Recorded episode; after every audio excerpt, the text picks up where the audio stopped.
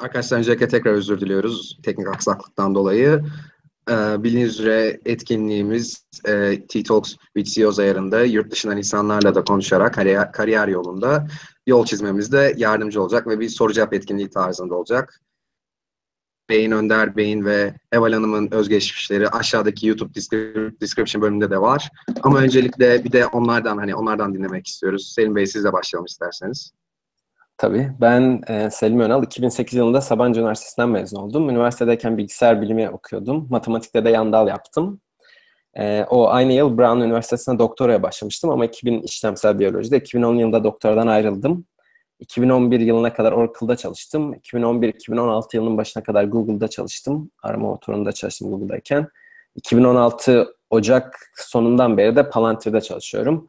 Palantir'de de şu ana kadar bir kara para aklanmasının önlenmesine yönelik bir projede çalıştım. Bir de şu aralarda daha e, bir finansla alakalı bir projede çalışıyorum.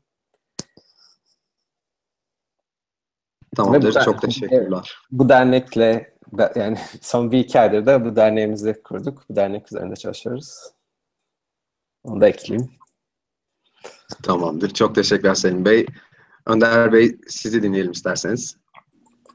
Merhaba, benim ismim Önder Özbek. Ee, İstanbul Erkek Lisesi'nde okudum. 2002 senesinde mezun olduktan sonra e, Bilgi Üniversitesi'nde bilgisayar bilimleri okumaya başladım. Orada e, işletme bölümüyle çift ana dal yaptım. E, iki bölümden 2008 senesinde mezun oldum. Sonrasında e, Amerika'ya geldim. Carnegie Mellon e, Üniversitesi'nde Information Systems Management Master yaptım. Fulbright bursuyla. Sonra Oracle şirketine mühendis olarak girdim. Burada e, Fusion Applications departmanında e, Selim'le birlikte çalıştık. Yaklaşık bir buçuk sene. Sonra Türkiye'ye geri döndüm. Türkiye'de e, Türksel şirketinde çalıştım yaklaşık iki sene. E, ürün yönetimi ve süreç yönetimi departmanlarında çalıştım. E, sonrasında Amerika'ya geri döndüm. Oracle şirketine döndüm. E, 2014 senesinden beri Oracle'da Operating System alanında ürün yönetiminde çalışıyorum. Ee, böyle. Bir de aynı zamanda e, Berkeley'de MBA yapıyorum şu anda. Çok teşekkürler Önder Bey. Heval Hanım bir de sizden dinleyelim. Merhabalar. Ben de 2015 yılında ODTÜ Bilgisayar mezun e, bölümünden mezun oldum. Son bir sene part-time başlayarak mezun olmadan bir senedir de Udemy'de Ankara Şubesi'nde Search takımında çalışıyorum. İşte sitenin aslında full stack bir developer olarak frontend'i, backend'i ve search servislerinden genel olarak bizim takım sorumlu. Orada bilgisayar mühendisi olarak çalışıyorum. Evet Hanım çok teşekkürler. O zaman şimdi sorularla başlayalım isterseniz.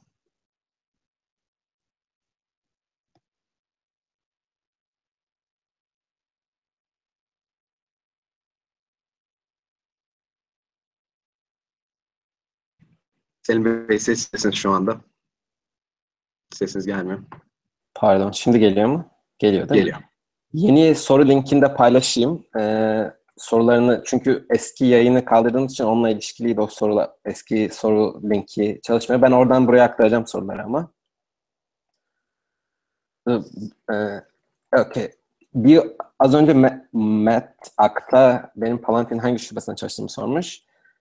Ee, ben yani Palo Alto aslında ofisindeyim ama bizim aslında şirketin önemli özelliklerinden biri çok fazla ofisimiz yok. Yani ilk 6-7 ay vaktimin yarısından çoğunu %60-%70'i New York'ta geçirdim. Hatta bugün de New York'a gidiyorum. Sonra Perşembe günü Houston'a gideceğim New York'tan.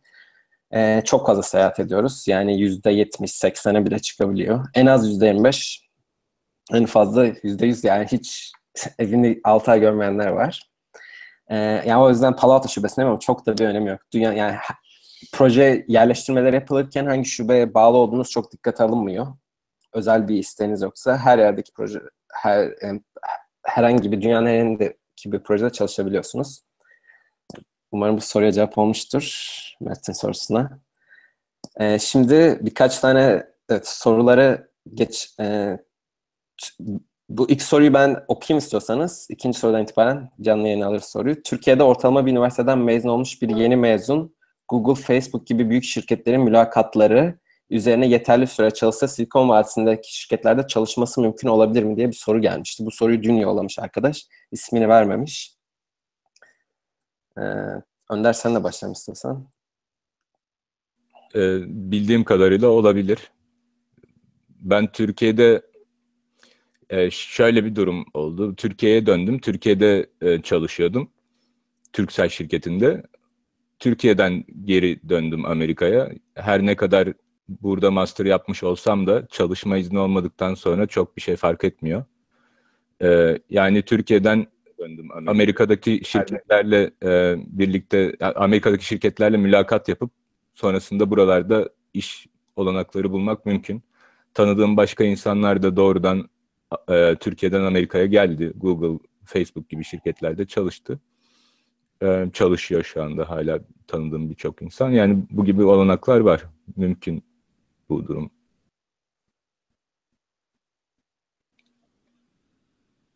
Ee, Önder bu arada evet ben Önder bu arada seninle alakalı bu Amerikan dublajı yapan adam değil mi bu diye bir sitesinde ilgili yorum gelmiş. De- değil herhalde. Yok. Dublaj tecrübem yok.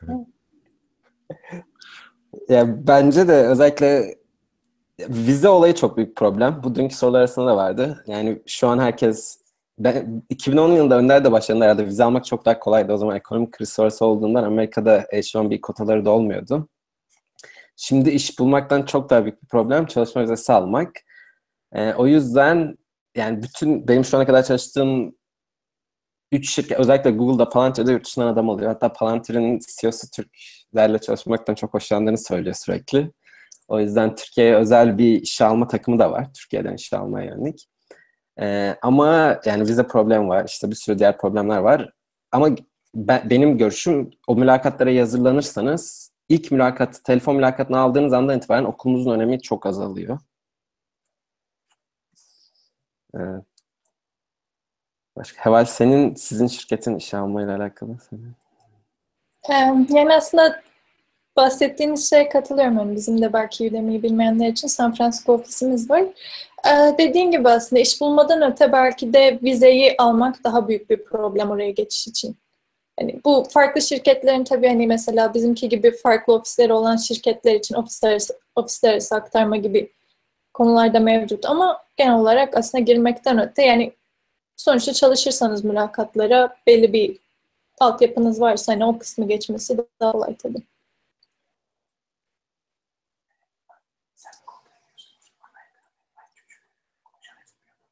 Okey. Ee, Heval'den. Bak şimdi bir dakika ben soruları yansıtmaya başlıyorum. Bayağı soru geldi. Herkese hazırsa. Can. Bu arada chatten birkaç soru geldi. İstiyorsanız onları da paylaşın Emre. Siz. Chatten de sorular geliyor. O arada bayağı bir yandan chatten geliyor bir yandan slide'a sorular geliyor. Tamamdır. Ben buradan o zaman chat'teki bir soruyu okuyayım önce. Sene sonunda Google Business Intern pozisyonuna başvuracağım. Yardımcı olacağını düşündüğünüz herhangi bir öneriniz var mı? Elif Nur Zeynep Dönmez yazmış. Ee, bu soru yani hangi pozisyonda? Bir daha pozisyonu şey yapalım. Business Intern pozisyonuna başvuracakmış. Yani biz hepimiz teknik bilgisayar mühendisliği okuduk. Herhalde Google'ın özellikle Glassdoor vesaire gibi sitelerde bayağı bir bilgi var. Mülakatlarda ne soruluyor, ne çıkıyor diye. Ama hani Google'ın bütün aslında şirketler için gerekli, geçerli herhalde bu. Özellikle kültür açısından hani Google'ın ne yaptığını anlamak.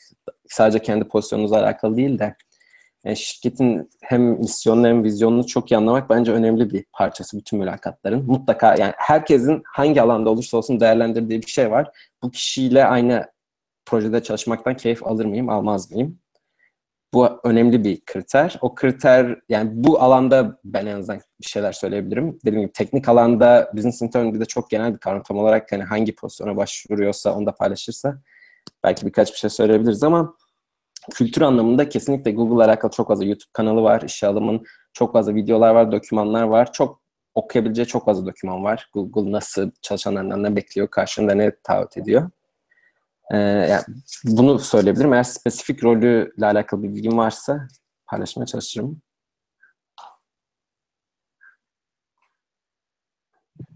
Tamamdır. Çok teşekkürler. Sorular geliyor.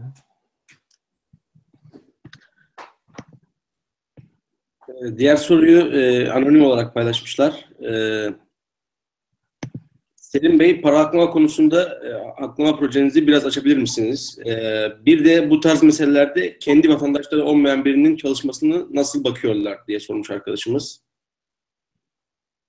Ee, şimdi burada yani kendi çalıştığımız şirketler genelde zaten uluslararası şirketler. Ondan çok pek bir vatandaşlık kavramı olmuyor. Ee, finans kurumları. Çok ters bakıyor yani. Hiçbir negatif bakılmıyor. Genelde zaten bu şirketlerle herhalde Heval ile Önder de katılacaktır. Onlar da tecrübelerini paylaşır benden sonra ama çok fazla vatandaşlık kavramı yok. Gerçekten hani dünya çok belki klişe gelecek ama dünya insanı gözüyle bakılıyor çalışanlara. Ee, teknik açıdan yeterli olduğunuz sürece yaptığınız işte yani çalıştığınız projenin vatandaşlık çok bir sınır olmuyor. Ama tabii istisnalar var. Yani bazı projeler hükümetle özellikle bir proje yapıyorsanız hangi ülkenin hükümetiyle olursa olsun ee, onun dışında yani çalıştığınız dediğim gibi yani çalıştığınız müşteriniz eğer bir sınırlama getiriyorsa o ayrı ama bizim teknik açıdan bunu yapanların herhangi böyle bir şey yok. Bir e, kısıtlaması, sınırlandırması vesairesi yok. Ee, yani o problem olmuyor. Kara para yaklamayı açar mısınız mi? Sorunun geri kalanında e, yani şu bizim müşterilerimiz genelde finans kuruluşları, işte e, iş, sigorta kuruluşları. Bunlardan işte insanlar ne yapıyor mesela bir sigorta bu Amerika yani Fed'in de mesela yayınladığı şeyler var. Bankalar vesaire nelere dikkat etmeli? Hangi tarz müşteriler riskli, hangileri değil? İşte çok mesela çok sürekli o, işte 100 dolar, 200 dolar birileri mesela bir hesaptan bir yere para yatırıyor. Sonra onların hepsini başka bir hesaba çekiyor vesaire. Bunların yayınlanan zaten şeyler var. Bunları ama bizim tabii müşterilerimizin çok fazla datası var. Yani her gün milyonlarca belki yani 100 milyonlarca işlem, 100 milyonlarca abartı oldu herhalde ama yani milyonlarca işlem oluyor. O işlem içinde yani gerçekten o kum gölün içinde yani şeyleri bulmaya çalışıyorlar. Buradaki kötü yani e, sa- suspicious diyeceğim özür dilerim. Şüpheli şeyler neler onları bulmaya çalışıyorlar. E, bunlar da bizim benim yaptığım benim çalıştığım Palantir'in genelde hani data analytics her zaman o tarz paternleri yakalamak açısından bizim yazılımımız çok işlerini kolaylaştırıyor. E, kar- yani aslında bu kara para aklama çok büyük, elinizde çok büyük bir data seti var. Buradan patern yakalamaya çalışmanızın bir örneği. Tek örneği yani bir sürü örneği var. İşte bu yeri geliyor biliyorsunuz bazı firmalar müşterilerine kişi özel promosyon yapmak için bunu kullanıyor. Bazıları işte Google gibi çok iyi hani targeted ya da Facebook gibi reklam vermeyi kullanıyor. Bazıları işte kara para aklamaları bulmaya çalışıyor. Bazıları suçluları bulmaya çalışıyor. E, suçların paternlerini takip edip aslında core problem her zaman hani çok fazla data var. O data üzerinden e, o datayı hani nasıl, o datanın içinden nasıl gerek sizi ilgilendiren paternleri yakalayabilirsiniz. E, vatandaşlıkla alakalı bilmiyorum. Heval veya ekleyeceği bir şey var mı? Yok.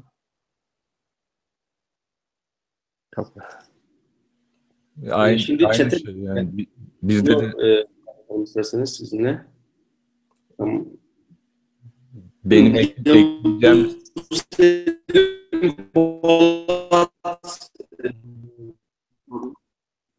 Şey, pardon. Mehmet'ten Önder Bey. Selim'in dediğine yani ekleyeceğim sadece işte belli başlı pozisyonlarda mesela bizim ekipte Security Product Manager, Security Clearance sahibi olması gereken bir insan oluyor. Security Clearance'ı da sadece Amerikan vatandaşlarına veriyorlar. Ee, onun da sebebi işte e, belli başlı binalara girmek için mesela FBI'ın headquarter'ına girmek için Amerikan vatandaşı olmanız gerekiyor. Böyle spesifik bir pozisyonda çalışıyorsanız e, o zaman mutlaka vatandaşlık istiyorlar ama e, bu kadar e, requirement gerektirmeyen ya, e, bir pozisyonda çalışıyorsanız o zaman hiç şey olmuyor yani. Nereden geldiğinizin bir önemi olmuyor. Türk vatandaşı da olsan veya işte Hintli de olsan, Çinli de olsan bir şey fark etmiyor. Okey. Ee, sıradaki soruyu chatten mi alıyoruz? Şeyden mi? Ee, bir tane chatten alalım isterseniz. Ee, Yavuz Selim Polat sormuş. Bilkent Üniversitesi mezunuyum. Türkiye'de büyük bir telco firmasında çalışıyorum. Yaklaşık bir yılı aşkın bir tecrübem var. Amerika'da yüksek lisans, yapmak benim için pek mümkün gözükmüyor demiş. Ancak herkes gibi benim de bir Amerika hayalim var. Adım adım bu hayal ulaşmak istiyorum ama kimle konuşsam yüksek lisans olmadan olmaz demiş.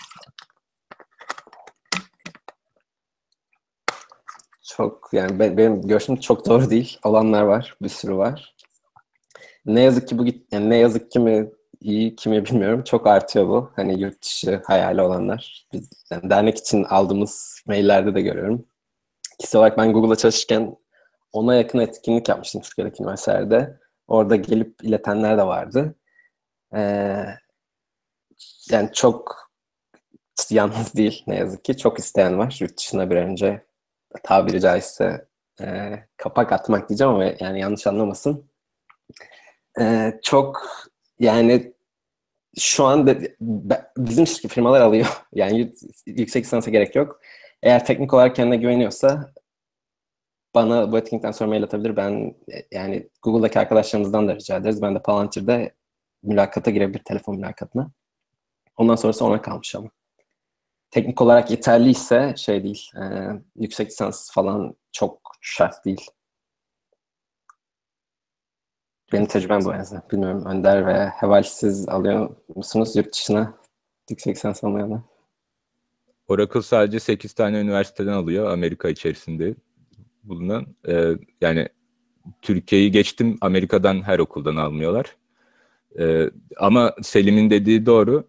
Burada 1 milyon iş varsa 100 bin mühendis var. Çok büyük bir mühendis ihtiyacı var. Ee, o yüzden e, illaki farklı farklı ülkelerden de insan almak zorunda kalıyor şirketler. Belki her şirkette iş bulamazsınız ama mutlaka iş bulabileceğiniz bir şirket bulursunuz burada eğer istekliyseniz ve ararsanız. Tabii e, mülakatlara çalışmak gerekiyor, iyice hazırlanmak gerekiyor. Çünkü e, bütün dünyadan insanlar başvurduğu için çok büyük bir rekabet oluyor. O rekabette öne geçebilmek için e, mülakatlar konusunda ha, gereken hazırlığı yapmış olmanız gerekiyor.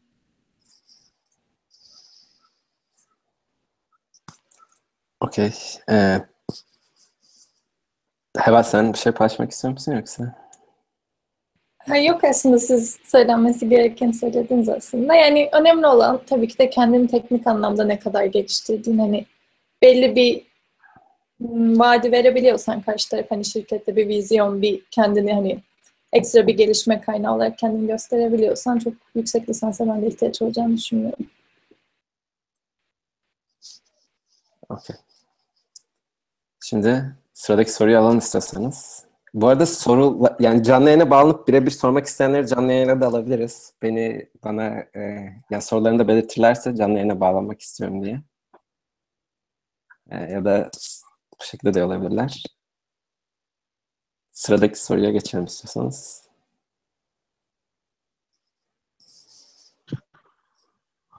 ODTÜ'den bu sene mezun olacağım ve Avrupa'da iş bulma imkanım nedir ve bunun için ne yapmalıyım? Yeni mezun yeni mezunlar için açılan pozisyonlar genelde intern oluyor. Intern maaşları çok düşük mü olur mu?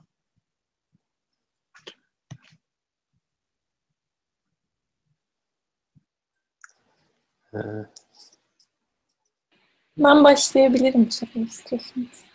Ufakça bir bilgimle.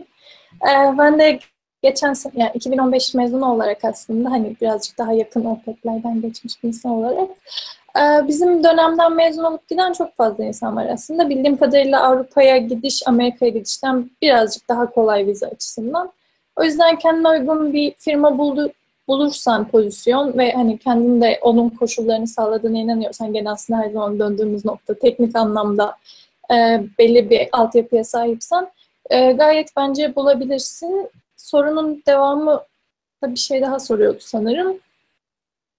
Gitmenin intern maaşları çok mu düşük olur? Aslında şey, yeni mezunla intern tam olarak bence aynı pozisyonlar değil. Daha çok şirketler new grad olarak açıyor. Yani yeni mezun, bu yeni mezun normal lisans mezununda, yüksek lisans, doktora mezununda kapsayan pozisyonları oluyor genelde. Belki onlara bakabilirsin ama yani benim tavsiyem de muhtemelen intern'dan birazcık daha yüksek bir pozisyona bakman gerektiği yönünde.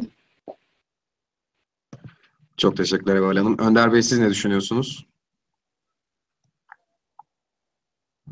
Benim çok bilgim yok Avrupa konusunda ne desem yalan olur. Selim Bey siz bir şey eklemek ister misiniz? Sıradaki soruya geçelim mi? Ben de hiç Avrupa'da çalışmadım. Ee, yani o yüzden benim de çok bilgim yok. Tamamdır o zaman. Sıradaki soruya geçelim isterseniz.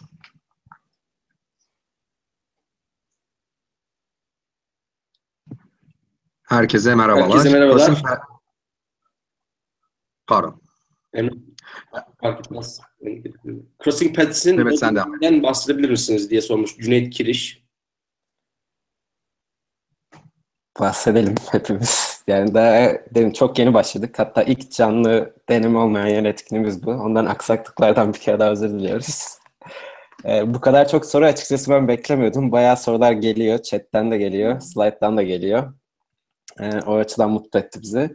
Yapmaya çalıştığımız şu an e, iki tane halihazırda devam eden etkinliğimiz var. Bir de planladığımız bazı etkinlikler var. Bir tanesi işte bu. Tam da yani yeni lise üniversite öğrencilerinin sorularına cevap vermek. E, elimizden geldiğince yardımcı olmak başvurularında veya hani yurt dışı illa yurt dışı olması gerekmiyor ama bilgisayarda yani bilgisayar alanında iyi olan şirketlerde çalışmak ne demek, çalışmak için neler yapmaları gerekiyor vesaire o alanlarda elimizden gelince katkı sağlamak. Ya bu bu bilgisayar bilimi için olan ama bunu başka meslekler, meslek grupları için de yapacağız. Ortalama 2-3 haftada bir, en geç ayda bir farklı meslek grupları için bunu yapmayı istiyoruz. E, Diğer bir etkinliğimiz daha birebir danışmanlık hizmeti vermek. E, hatta şu an yani bayağı bir danışan başvurumuz oldu. Sanırım 50'yi geçmişti yanlış hatırlamıyorsam. Yanlış bilgi de vermeyeyim. Hemen daha iyi biliyorum ama rakamları. Geçtik sanırım bayağı. Yani ilk bir haftada 50'ye yakın başvuru aldık danışan olmak isteyen. Ee, orada da birebir her danışman olmak isteyenlere 2-3 tane danışan atayıp hani bu tarz daha uzun vadeli bir ilişki kurmalarını profesyonel anlamda belki daha hani profe- profesyonel anlamda derken illa iş için olur. Bazen yurt dışında yaşamayla alakalı sorular oluyor. Veya Türkiye'de kariyerlerini geliştirmeye yönelik danışmanlık hizmeti vermek istiyoruz. Şu an iki tane hala hazırda olan projemiz bu. Açıkçası bu projeleri biraz oturttuktan sonra, biz de hatalarımızdan öğrendikten sonra farklı başka projelerimiz de var uzun vadede. Ama onları herhalde şu anda paylaşmak çok doğru değil. Daha bu iki projeden biraz öğrenmek istiyoruz. Taleplere göre şekillendirmek istiyoruz. Bir de bu iki proje epey vaktimizi alıyor zaten şu.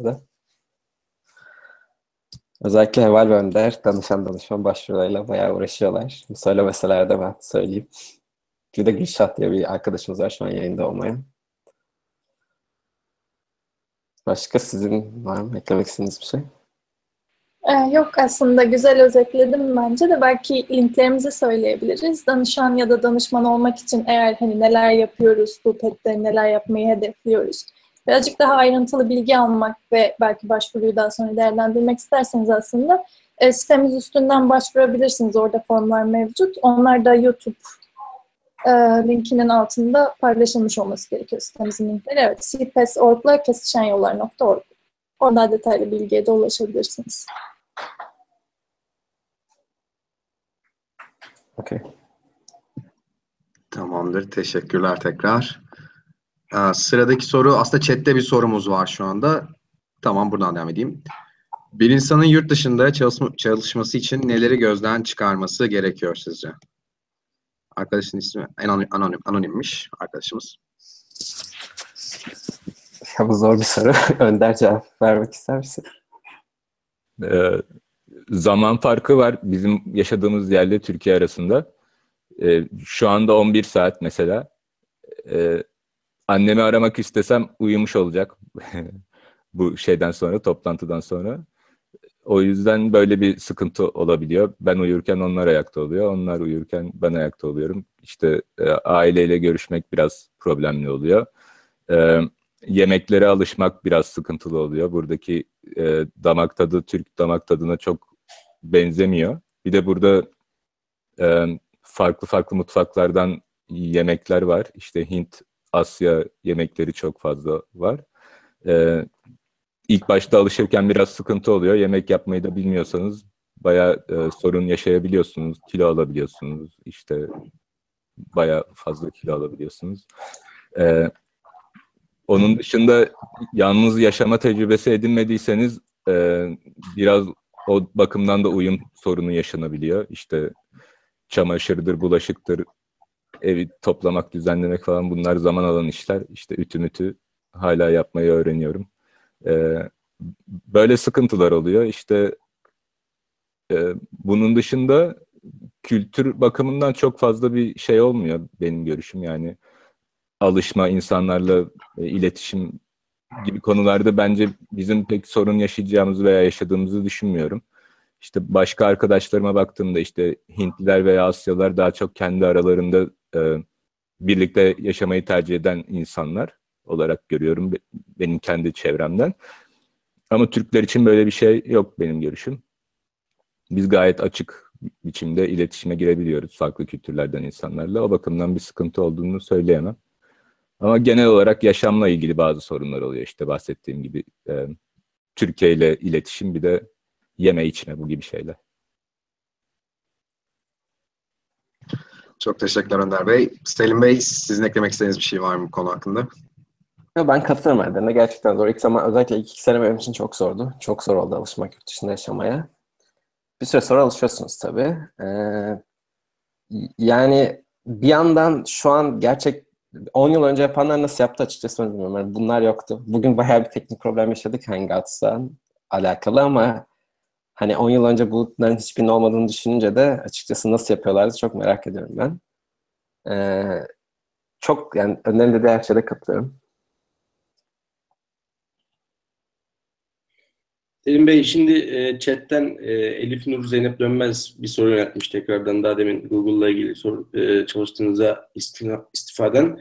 E, Google'dan bir insider olarak Selim Bey bahsettiğim internship için CV'mi paylaşmak istiyorum. E, iletişim bilgilerinizi paylaşabilirsiniz demiş. E, paylaşırım ama yani bu etkinliğimizin esas amacı da şey değil. Yani paylaşalım artık canlı yayında da izlediği için e, yani ismim soy ismim at gmail.com'a atarsa Google'da çalışan arkadaşlardan rica ederiz. iletir. E, mülakata büyük ihtimalle alırlar ama teknik olarak hazırlanması lazım. Dediğim gibi yani mülakattan sonrası Google o açıdan çok örnek bir işe alım süreci var. Ben Google'da çalışırken yani 4-500'e yakın mülakat yaptım. Bir de bir, bir buçuk yıl iş alım komitesindeydim. O komiteler hepsi gönüllülük esasla ayırıyor. Yani girmek isteyen herkes girebiliyor. Ee, yani bayağı bir şey yani mülakatı yapıyor. Mülakat yapanlar mesela birbirlerinin yorumlarını görmüyor. Komitede karar verenler birbirlerinin kararını görmüyor.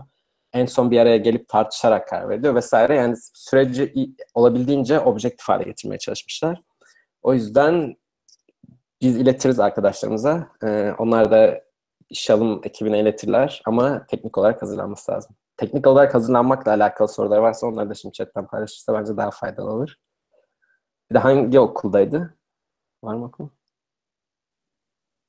Okul e, belirtmemiş galiba okul. Evet. Okul belirtmemiş. E, isterseniz diğer soruya geçelim. Tamam. Başka ekleyecek bir şey yoksa. E, Türkel Güçlü Türk sormuş. İyi akşamlar. CV ya da iş alımlarında noto ve önemi nedir? Demiş. Ee, Heval başlamak ister misin? Olur tabii ki. Ee, yani şöyle yeni mezun biri için yani bütün firmalar için konuşamam tabii bununla da yeni mezun biri için evet önemli. Çünkü hani baktığınız zaman sizin hani geçmişinizi ya da hani kapasitenizi ölçmek için elinde var olan bilgileri aslında okulda ne yaptığınız. Yani bu bir not ortalaması olabilir. Teknik derslerdeki notlarınız daha önemlidir. Ya da işte hangi projeleri geliştirdiniz, işte bitirme projeleriniz mesela. Bunlar önemli ayrıntılar. Hani Bunları ne kadar güçlü tutarsanız yeni mezunken size o kadar avantajı olur. E, fakat bence hani belli bir süre sonra kariyerinizde belki ilerledikten sonra hani daha referans geçmişinize gösterebileceğiniz daha güncel referanslarınız olduğunuzda bunun ortalamanın etkisi birazcık azalıyor tabii ki.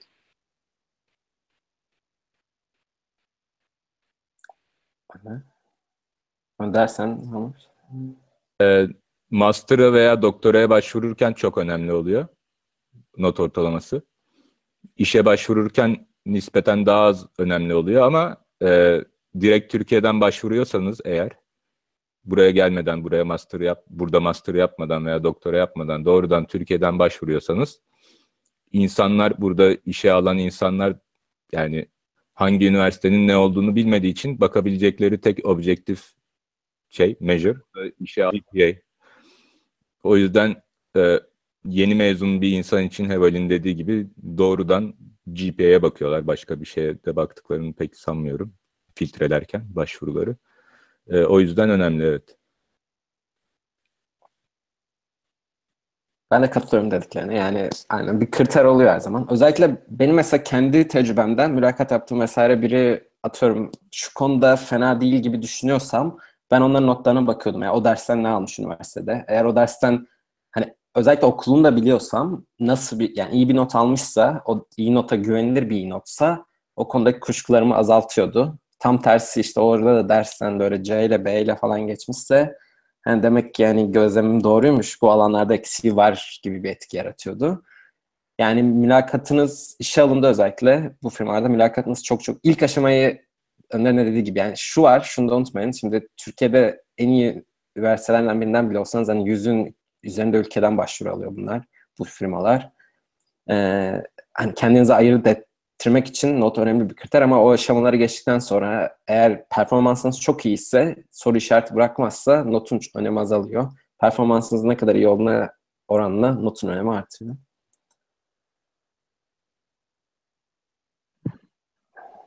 Çok teşekkürler Selim Bey. Ben chatten bir soruya daha devam edeceğim şimdi. Delal Mutlu yazmış. Google, Facebook gibi büyük şirketlerin siber güvenlik departmanlarındaki işe alım süreci yazılım mühendislerinin işe alım süreçlerinden farklı mı? Farklıları kısaca değinebilir misiniz? Ve milliyetin önemi var mı? Sanırım ama bu soru gelmiş miydi? Ben mi yanlış hatırlıyorum? Milliyetle alakalı soru ikinci kez geliyor. Çok geldi ama sorun başı neydi? Ne bölümü okuyanlarıydı? Security. Ha, security. Yani millet benim bildiğim kadarıyla yok. Gerçekten bu e, yani bu firmalar bunu ilan ederken e, birincisi şöyle böyle bir hani her şeyi bırakıyorum etik işin etik tartışmasını böyle bir lüksleri de çok fazla yok. Çünkü e, inanılmaz iyi iş gücü için bir rekabet var dünyada şu an bilgisayar bilim alanında. Gitgide özellikle Amerika'da ihtiyacın arttığı söyleniyor. Hatta araştırmalar vardı 4-5 yıl önce işte 10 yıl içinde iki katına çıkacak ihtiyaç ama her yıl bilgisayar seçenlerin oranı azalıyor diye. Hani böyle bir lüksleri de yok ama lükslerin olmasının ötesinde bu kadar çok başarılı olmalarının nedeni de bu tarz şeylerde hani e, böyle öznel şeyleri bir yana koymaları, çok daha nesnel kriterlerle yürütmeleri. E, o yüzden benim şu ana kadar gözlemim yok. Benim şu ana kadar çalıştığım Oracle'da Önder'le beraber de çalıştık. Orada inanılmaz Hint, Çin e, asıllı mühendis arkadaşımız vardı. Onun dışında mesela bizim bir arkadaşımızda Perulu vardı, Fransız vardı, yine Hintler vardı, biz Türkler vardık. Çok dağınıktı. Sonra Google'da çalıştığım grupta yine aynı. Romanyalı vardı, Hindis, İsrailli vardı vesaire. Yani çok dünyanın her yerinden var. Alman vardı. Ee, ben hiç kendi adıma açıkçası öyle bir şeyle karşılaşmadım. Milliyetin önemi konusunda. Bir de engineering pozisyonlarına bir tane ulustan işte atıyorum sadece Amerikan vatandaşı alacağım gibi bir şey deme lüksü yok bu insanların. Çünkü çok fazla insan açığı var. Sadece Amerikan vatandaşı alacağım derse adam bulamaz çalıştıracak. Ee, birincisi bu. İkincisi e, bahsettiğin e, siber güvenlik gibi spesifik işlerde mülakatlarda genelde bu işler doğrultusunda e, sorular sorarlar. Yani engineering mülakatından biraz farklı olabilir. İşte atıyorum bir e, siber saldırının anatomisini anlat diye bir soru sorabilir baştan sona. Nasıl bir hacker nasıl sistemi hack etmeye çalışır bunu anlatmanı bekleyebilir. E, bizde öyle oluyor en azından. Facebook, Google gibi şirketlerde de çok farklı olacağını sanmıyorum. Önder Bey çok teşekkürler. Bir sorumuz var. Anonim olarak sorulmuş. Eval Hanım soru size. Eval Hanım, Silikon Vadisi'nde de ofisi olan birçok birçok ABD kaynaklı firmanın ABD dışında da şubeleri oluyor Ankara gibi. Genel olarak buralarda çalışma şartları ve maddi olanaklar ABD'nin ne kadar altında? Örnek olarak Udemy'nin şartlarını karşılaştırabilir misiniz? Tabii ki. Yani şöyle söyleyeyim aslında. E, bildiğiniz gibi belki Udemy'nin üç tane ofisi var. San Francisco, Dublin ve Ankara. Aslında temel olarak yani ofislerin bulunduğu ülke değil aslında. Yani siz bir mühendis hayal ederken aslında ortak bir kültür, ortak bir nasıl diyeyim herkese eşit davranmaya çalışıyorsunuz. Hemen hemen bütün benefitlerimiz yani bütün aslında yararlarımız hepimizin bütün ofislerde aynı. İşte çalışma saatlerimiz, esnekliğimiz.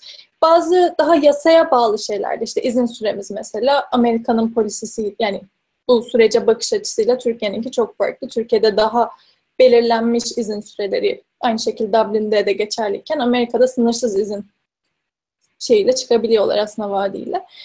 E, maaş gibi konulara baktığınızda da yani tabii ki de fark var. Neden fark var? Orada rekabet birazcık daha fazla mühendis açısından. Hani daha iyi mühendisleri böyle firmalara, startuplara çekebilmek için onlara bazı e, güzellikler sunması. Hani tabii bunun bir etkisi oluyor. Bir bakıma baktığınızda çok pahalı bir ülke. Yani San Francisco Önder'le Selim belki daha iyi bilirler. Yani yaşam standartlarına baktığınız zaman aslında hiçbir farkımız yok. Yani her ofiste birbirine bütün mühendisleri en azından eşit davranılmaya çalışıldığını söyleyebilirim. Çok teşekkürler Eval Hanım. Ee, Selim Bey diğer soruyla devam edelim isterseniz slides'tan. Okay. Paylaşıyorum. Ee, pardon bunu şey yaptık.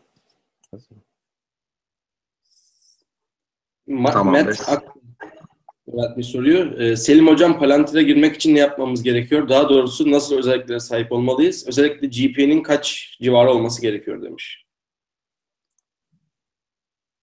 Yani bence yine aynı pek fark yok. Bütün şirketlerde birbirinin aynısı. Ee, Google için az önce ne desek ya da işte geçerli bence. Palantir'de de belli bir GPA şartı yok. Ee, aynı teknik mülakatlara hazırlanmanız gerekiyor. Bunun için çok kaynak var. Ee, bir iki tane çok popüler kitap var. Cracking the Coding Interviews diye. Sonra benim en sevdiğim kitap Programming Interviews Exposed diye bir kitap var. Ya o, o- oralar çok fazla kaynak var. Onlardan o kitaplardaki sorulardan birebir gelmemesi gerekiyor. Artık hani bizde soru sorarken çok popüler olan soruları sormamamız gerekiyor ama mülakat süreci konusunda çok iyi hazırlıyor bence o kitaplar sizi. Birazcık bu ÖS, yani şimdiki ismini ne bilmiyorum ama ÖS, üniversite giriş sınavına sistemine benziyor Türkiye'de. Hani çok geyikti benim zamanımda da ne kadar okul iyi olursa olsun işte de, dershane eğitime ihtiyacınız var, sınav sistemine alışmanız lazım falan diye. Birazcık bizim mülakat süreçleri de böyle. Ne kadar iyi bilgisayar bilimi öğrencisi olursanız ya da bu konulara hakim olursanız onun birazcık mülakatlarda ne soruluyor, nasıl yaklaşmalıyım pratiğini yapmanız gerekiyor. Onun için dediğim gibi GPA bir şart yok ama yani Google için söylediklerim hepsi aynen geçerli. Hani ne kadar mülakat performansınız iyiyse GPA'niz o kadar önemsizleşiyor. Ama eğer mülakat performansınız eş işte ise çok iyi bir GPA sizi o yani sınırdaysanız o sınırın üstüne taşıyabilir. Çok teşekkürler Selim Bey. Sıradaki soruyla devam edelim isterseniz. Tamam.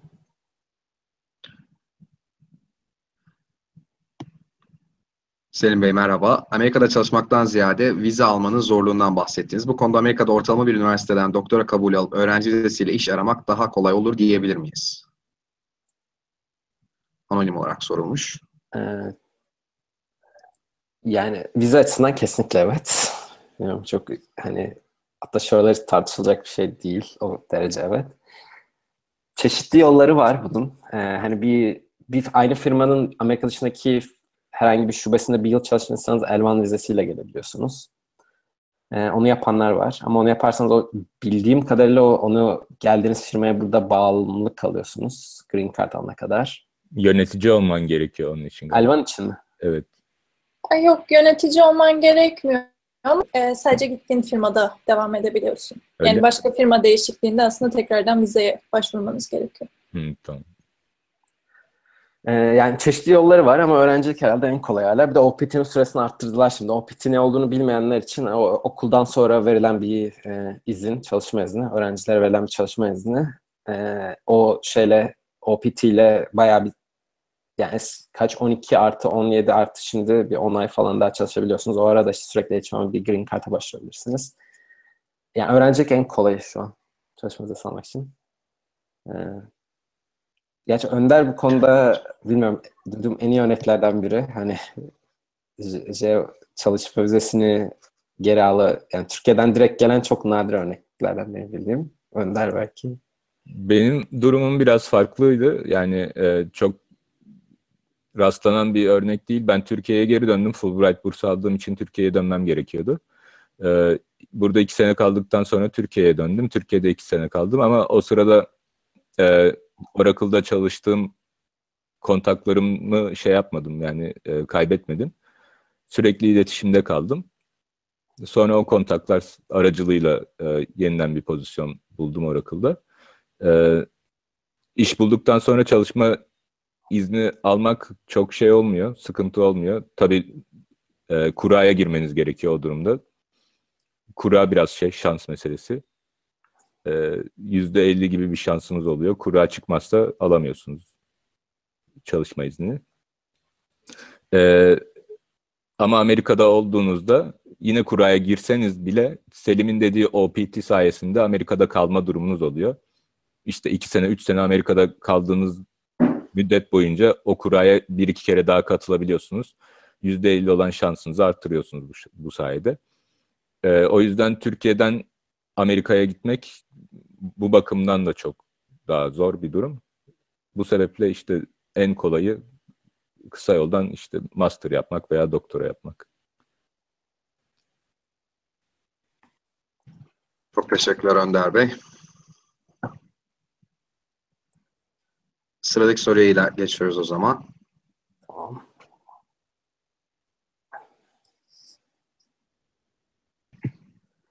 Soruyu Heval Hanım'a yönet e, anonim olarak sorulmuş. E, master yaparken undergrad okulunu seçmek mantıklı olur mu? E, çünkü farklı okul, farklı kültür demek ve bunun negatif eksisi var mı demiş, etkisi var mı demiş. Negatif etkiyi orada yapmaya mı yoksa yapmamaya mı sormuşlar onu çok anlayamadım. Yani bu bir tercih meselesi. Benim tercihimi etkileyen en büyük kararlardan biri aslında hem çalışıp hem master yaparken benim için birazcık daha kolay olacağı için ben bunu tercih ettim. Çünkü bizim ofisimiz gene ODTÜ kampüsünde hani benim için kolayca aslında derse gidip gelme, hocalarla görüşme imkanı Yani şöyle bir avantajı var. Zaten e, lisans hayatınızda hani hocaları tanımışsınız, dersleri, işlenişi, düzeni görmüşsünüz. Yani neler bekleyeceğiniz aslında, kimlerle çalışabileceğinizi, kendinizi hangi yönde geliştirebileceğinizi iyi biliyorsunuz. Ama soruda da denildiği gibi aslında farklı bir okul, farklı kültür, farklı etkileşimler bunlar da çok önemli. Yani farklı hocalarla çalışmak, bir de onların gözünden aslında o konuları belki işlemek daha çok aslında bir insana katkı sağlayabilir. Yani birazcık da aslında hangi okul olduğundan öte okullarda ne gibi imkanlar var? Yani siz hangi alana yoğunlaşmak istiyorsunuz ve bu farklı okullar bu alanda neler sunuyor size ona bakmak bence aslında en güzeli. Hanım teşekkürler. Ee, Selim Bey ya da Önder Bey sizin eklediğiniz bir şey var mıydı buna? Yoksa e, diğer soruyla devam edelim. Bir dakika. Geliyor diğer soru. Amerika'da doktoraya başvurmayı düşünüyorum. Ekonomi ve bilgisayar mühendisliği çap yapıyordum. Üniversite ve bölüm olarak önerileriniz var mı? GPA'm 2.75 civarında. O yüzden ortalama bir yerden kabul almam zor görünüyor demiş anonim olarak. Yani bence de zor dürüst olmak gerekirse. 2.75 genelde şeyin altında.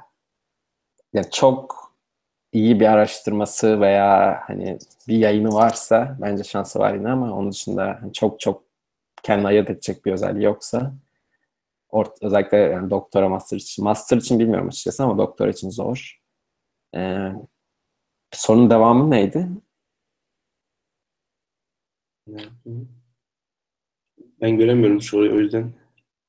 Evet, ben bakayım bir dakika şeyden. Kolaylık zorluğu e, yani ortalamam düşük diyordu. Onun dışında başka bir e, evet ya bölüm önerim açıkçası yani bir ihtimal benim bazı arkadaşlarım da yaptı. Türkiye'de master yapıp ortalamasını yükseltmek. Yani özellikle dörde yakın ortalama olursa master'da o çok fark ediyor. Ee, yani de, undergrad'daki ortalamanın düşük olmasının etkisini azaltıyor. Ee, üniversite bölüm olarak öneri açıkçası çok bilmiyorum. Yani o bir de iyi düşünsün yani dediğim gibi o aralıktan kabul edecek okulların bir kısmı ciddi para tuzağı olabilir. Amerika'da özellikle eğitim Türkiye'dekinden daha da e, yani yani para, para makinesi olarak çalışan birçok bir okul var. Bence e, GPA'in düşük ama e, ekonomi ve bilgisayar mühendisliği birbirinden çok farklı alanlar. O iki farklı bölümde okumak büyük bir şey. E, competitive advantage benim görüşüm. Belli başlı bölümlerde çok e, işine yarayabilir. Seni diğer insanların önüne çıkartabilir. Mesela atıyorum computa e, computational finance, quantitative finance gibi bölümlerde e, okumak istersen ileride e, diğer insanların bir adım önünde olursun benim görüşüm. İşte Columbia University veya Carnegie Mellon'da böyle iyi programlar var. Mezun olunca da bayağı güzel yerlerde iyi işler bulunabiliyor. Ama master programları bunlar tabii. Selim'in dediği gibi doktora programına girebilmek için çok yüksek GPA istiyorlar genelde. Çünkü çok az insan alıyorlar doktora programlarına. Ee, ama masterla ilgili bir çalışma yapmak istiyorsan bence bu dediğim bölümlere bakabilirsin. O bölümlerde senin bir avantajın olur benim görüşüm. Çok teşekkürler Önder Bey, Selim Bey. Şimdi chatten bir soru alıyorum ben. Murat Yılmaz sormuş. Yeni mezun mühendislere teknik mülakatları geçmek için neler üzerine yoğunlaşmayı önerirsiniz? Heval Hanım sizle başlayalım isterseniz. Demin aslında Selim güzel bir giriş yaptı buna farklı bir soru için. Ee, çok güzel bunun için aslında oluşturulmuş kitaplar var. İşte Cracking the Coding Interview, e, Programming Interview Exposed muydu diye. Çok isimleri doğru söyleyemiyor olabilir. E, zaten aratırsanız hani internette e, mülakatları çalışma kaynakları olarak çok güzel sorulara ve kitaplara ulaşabilirsiniz. Aynı zamanda e, programlama becerisini geliştirmek üzerine oluşturulmuş siteler de var. İşte HackerRank bunlardan biri, LeetCode var. E, bu tarz sitelere girip aslında pratiğinizi de geliştirebilirsiniz. E, yani kısaca aslında böyle algoritma, veri yapıları ve belki database sorgulama tekniklerinizi geliştirmeniz ilk adım için güzel bir başlangıç olabilir. Teşekkürler Eval Hanım. Önder Bey siz ne düşünüyorsunuz? Ben de product management ile ilgili söyleyebilirim. Ee, bizim alanda işte iki tane önemli kitap var. Cracking the PM Interview, bir de Decode and Conquer diye iki kitap var. O kitaplara çalışırsanız e, yeterli olur. Onun dışında işte case study, case question e, diye aratırsanız Google'da işte Google Case Interview şeklinde veya Facebook Case Interview şeklinde aratırsanız onlar da e, hazırlanmanızda yardımcı olur. Product Management ile ilgili başka sorularınız olursa yani bana özelden de ulaşabilirsiniz. Öyle de yardımcı olmaya çalışırım. Teşekkürler Önder Bey. Selim Bey siz bahsetmiştiniz. Eklemek istediğiniz bir şey var mı? Ee, yok benim eklemek istediğim çok bir şey yok. Bu arada kısa bir duyuru yapabilir miyim? Yani özellikle sorularına cevap vermediklerimiz chatte tekrar yazarlarsa atladığımız soru varsa e, henüz cevap vermediklerimizden. Bir de ben bunun için de özür dileyim. Benim aktarmam gerekiyor konuşana ekranı. Onu o işi çok iyi yapmıyorum bazen. Ekran yanlış işte kaldı durumlar oluyor. Farkındayım. Özür diliyorum. Ee,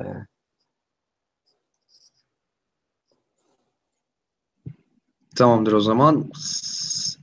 Eklemek istediğiniz bir şey yoksa sıradaki soruya geçelim.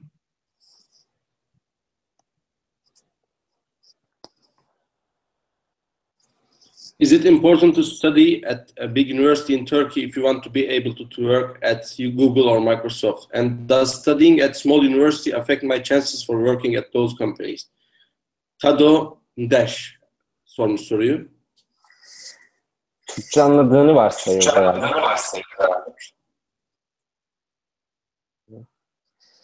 Ee, ya Önder cevap vermek ister misin? Çok çok benzer sorular geliyor.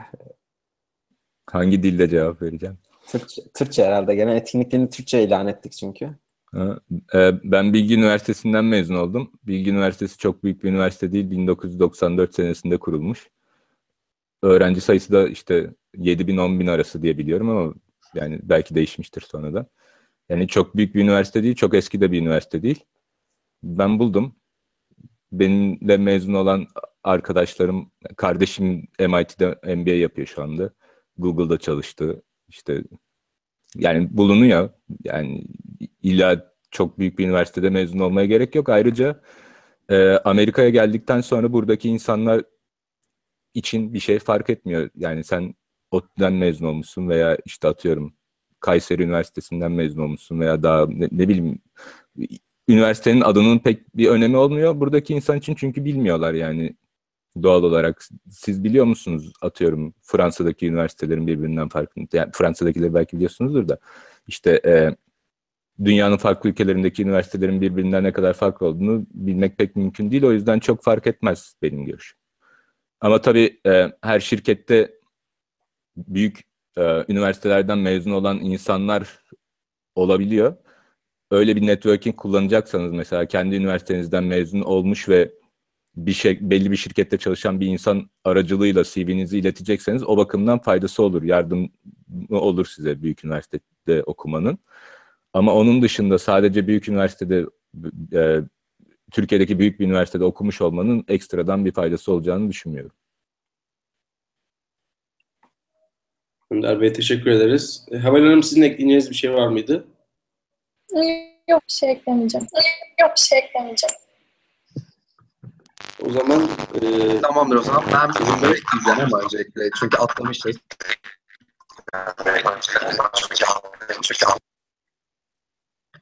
Bir soru ekleyeceğim. Atlamışız maalesef. Kusura bakmayın. Çok fazla soru geliyor. Tüm soruları aynı anda dönemiyoruz.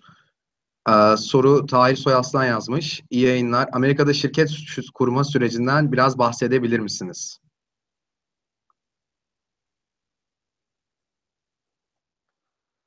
Ee, Selim Bey size başlayalım isterseniz.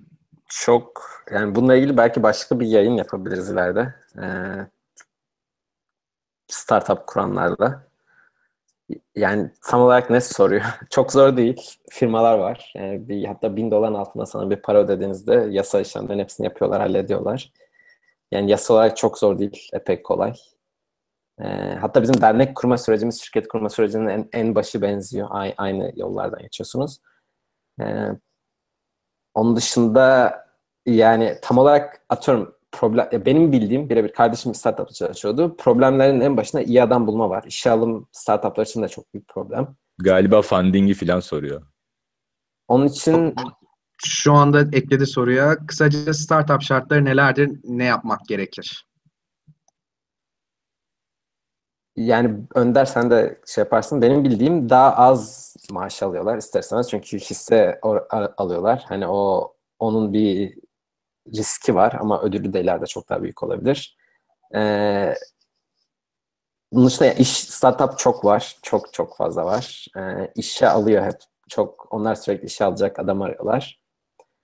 Ee, bilmiyorum. Yani Heval'in bence tecrübesi bu konuda Amerika kısmında olmasa da sizin şirketin baş Yani aslında çok o konulara hakim değilim. Hani ben birazcık daha aslında çalışan olarak var olduğum için o süreçte.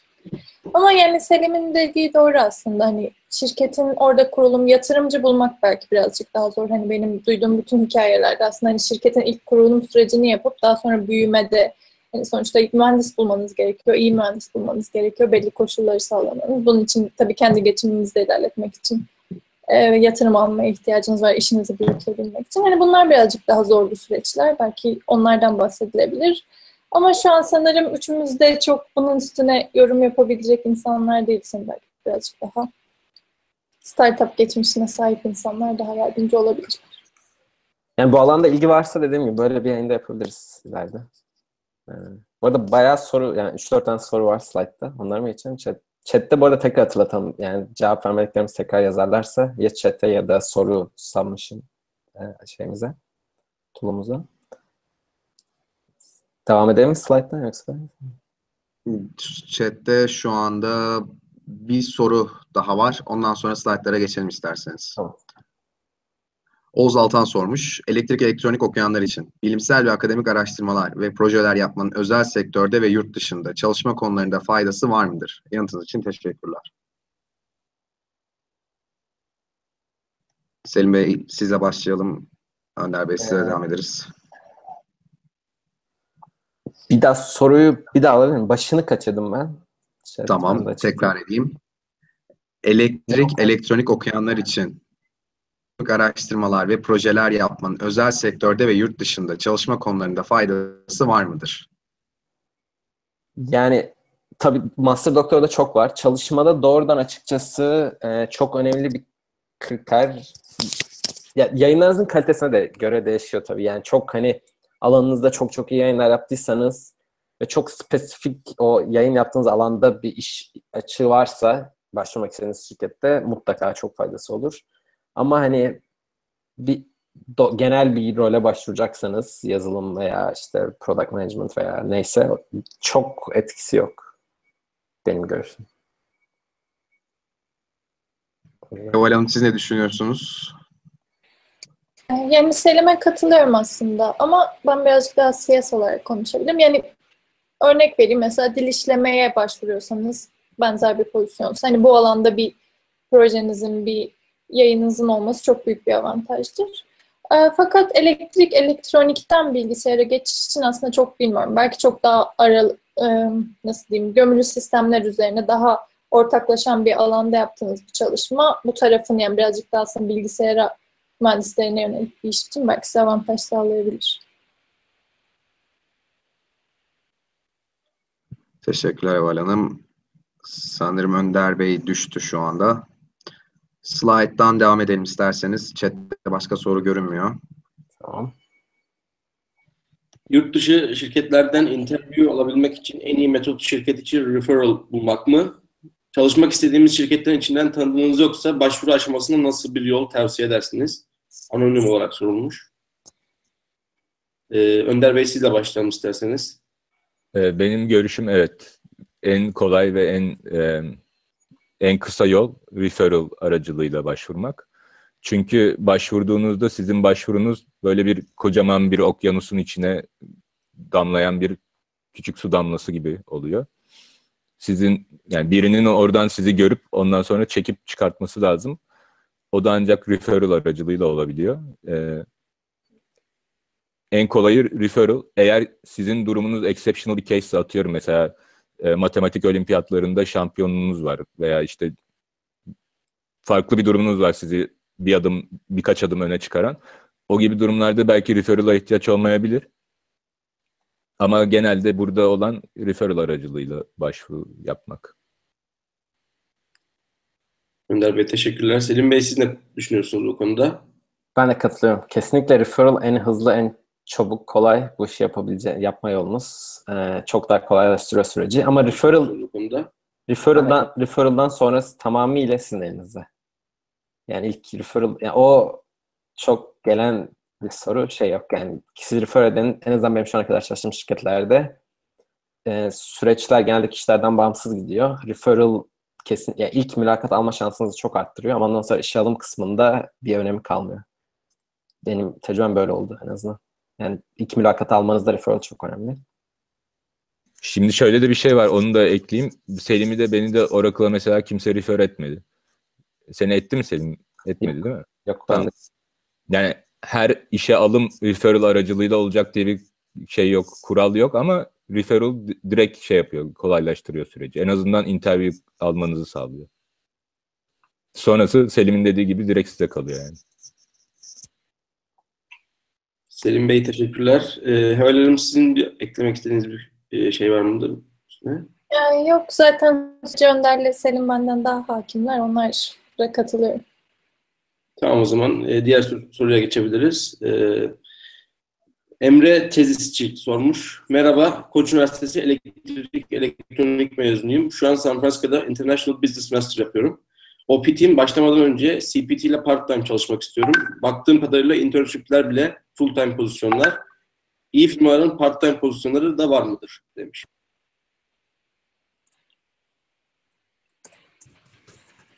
He.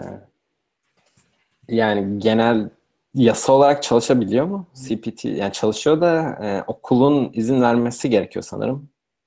San Francisco'da hangi San Francisco State'te mi okuyor yoksa ya okullar kolay kolay izin vermiyor. O bence büyük bir problem.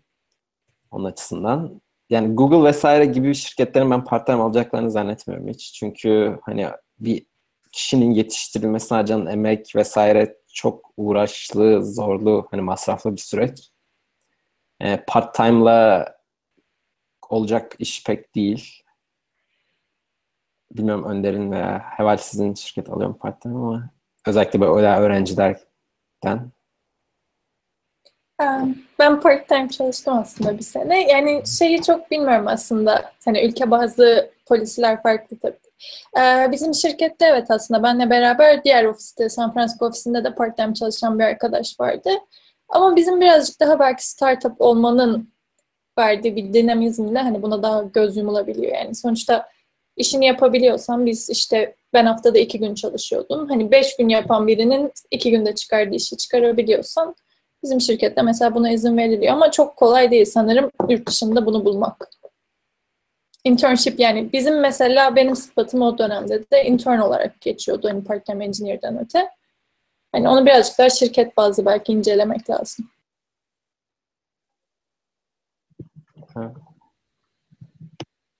Öndersen. Genel bilgi olması açısından bu gibi durumlarda insanlar genelde part-time MBA veya part-time master yapmayı tercih ediyorlar part-time çalışmak yerine.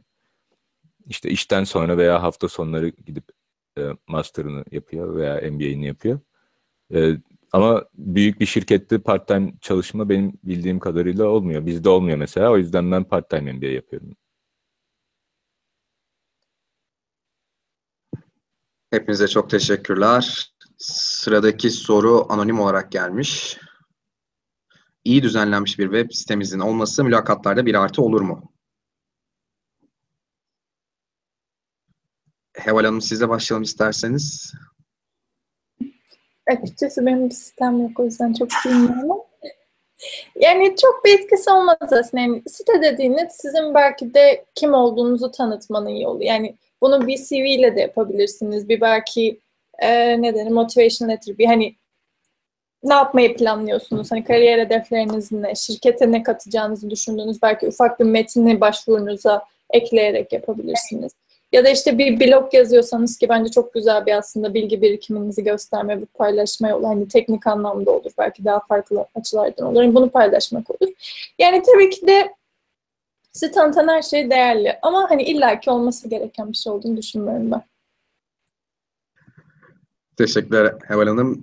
Selim Bey, Önder Bey bir web siteniz var mıydı? Eklemek istediğiniz bir şey var mı bu konu hakkında? Benim de kişisel web sitem yok. Bence de çok... Sırada ilginç bir soru var. O da istiyorsanız. Yaşı küçük bir arkadaşımızdan geliyor herhalde. Boğaziçi Bilgisayar Mühendisliğine giden kuzenim var. Kendisi ilk yüzdeydi YGS ve LYS'de. Ben de gitmek isterim ileride. O üniversite hakkında ne düşünüyorsunuz? Tonguç'un çocuğu. Önder Bey sizle başlayalım isterseniz. Yani giden arkadaşlarımdan duyduğum kadarıyla güzel bir okulmuş. Hiç Boğaziçi'li yok aramızda herhalde ama yani iyi bir okul. Tabii ki Sabancı değil diyeceğim şimdi reklam olacak. Şu herkes sırayla kendi okullarında. Herkes sıradaki soru tam bununla alakalı. İstiyorsan sıradaki soruyu da birleştirelim. Ben paylaşayım sıradaki soruyu. Ee, bir şeyler katma açısından Türkiye'deki en etkili üniversite hangisi diyebilirsiniz? Anonim olarak sorulmuş.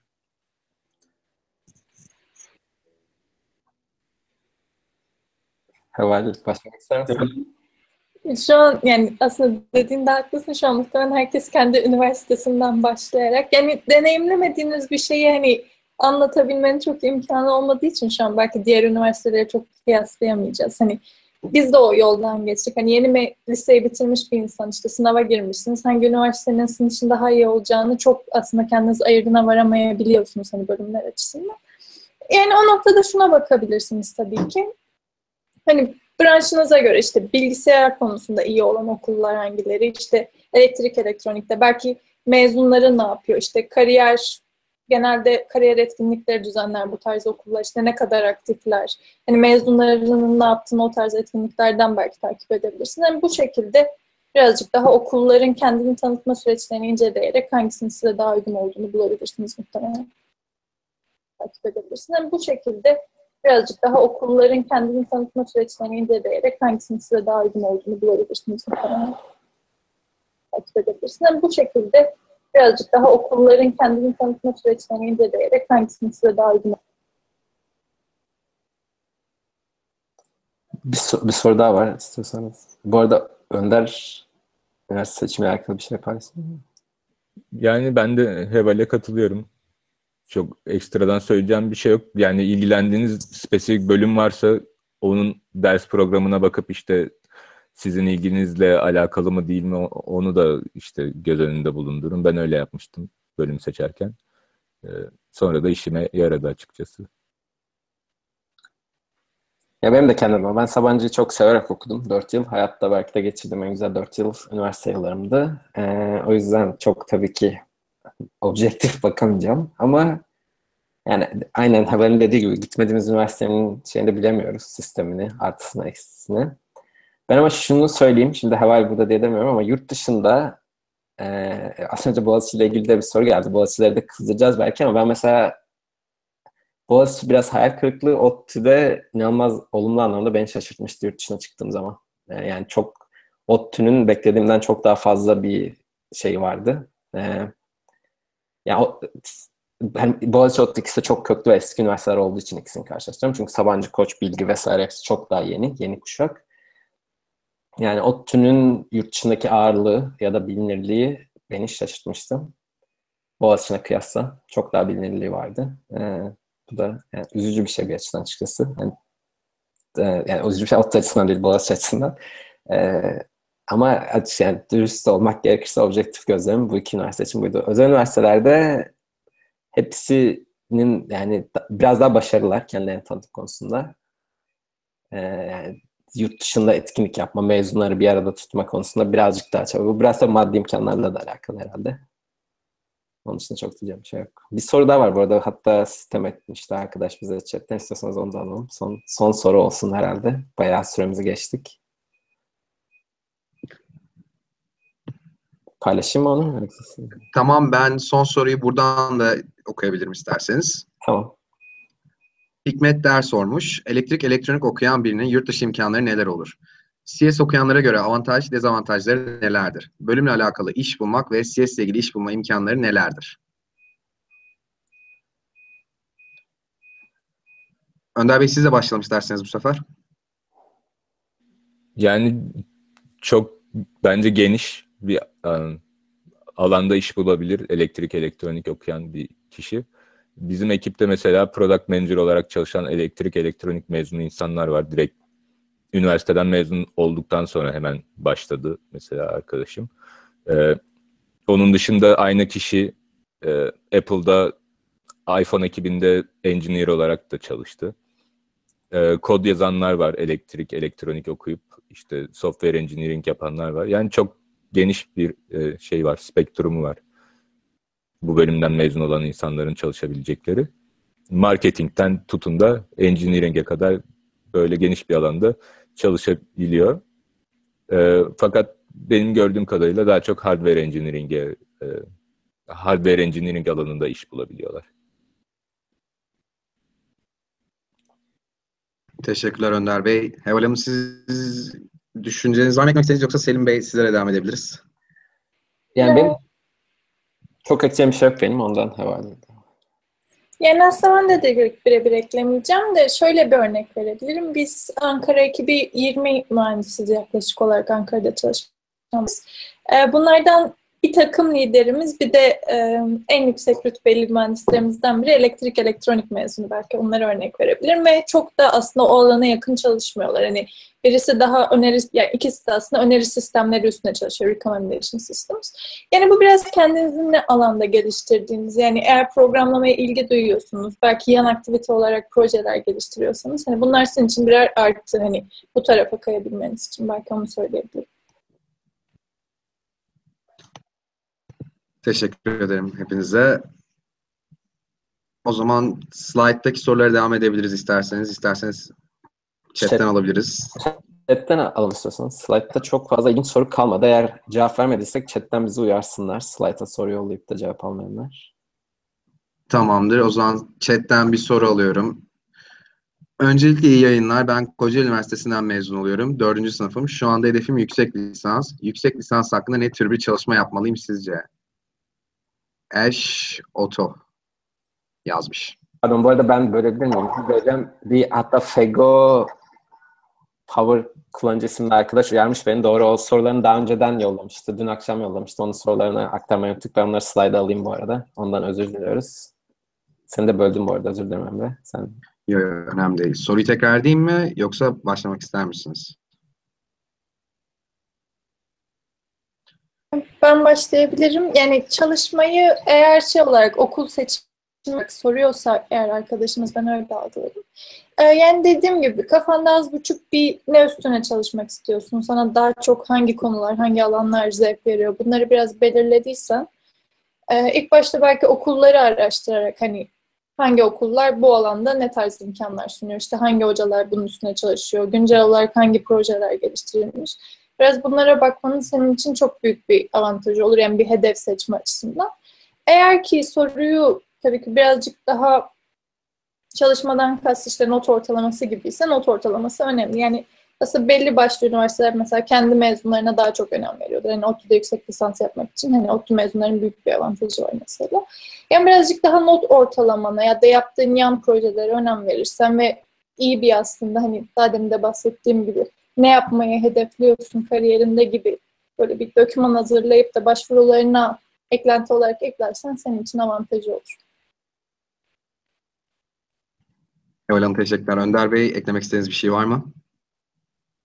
Yani tamamen uzun vadede e, ne yapmak istediğine bağlı bir durum. Sonuçta hayatının iki senesini daha e, geçireceksin yüksek lisansla. En az iki sene mastersa, doktora ise daha uzun. Muhtemelen para da harcayacaksın.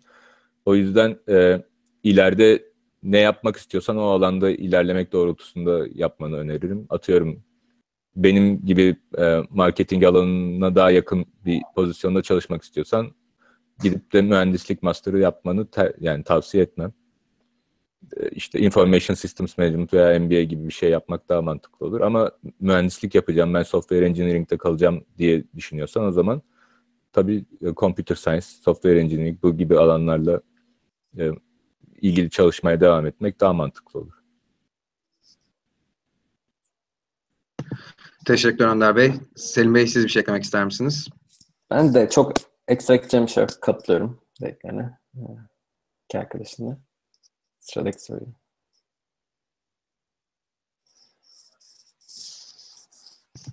Türkler arasında yeni Türkler gelsin de Silikon Vadisi'ndeki şirketlerde iş bulsun gibi bir yardım anlayışı var mı?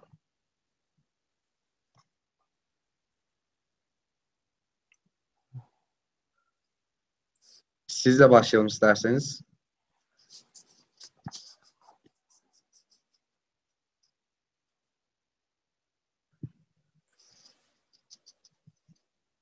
Önder Bey sizle başlayalım isterseniz.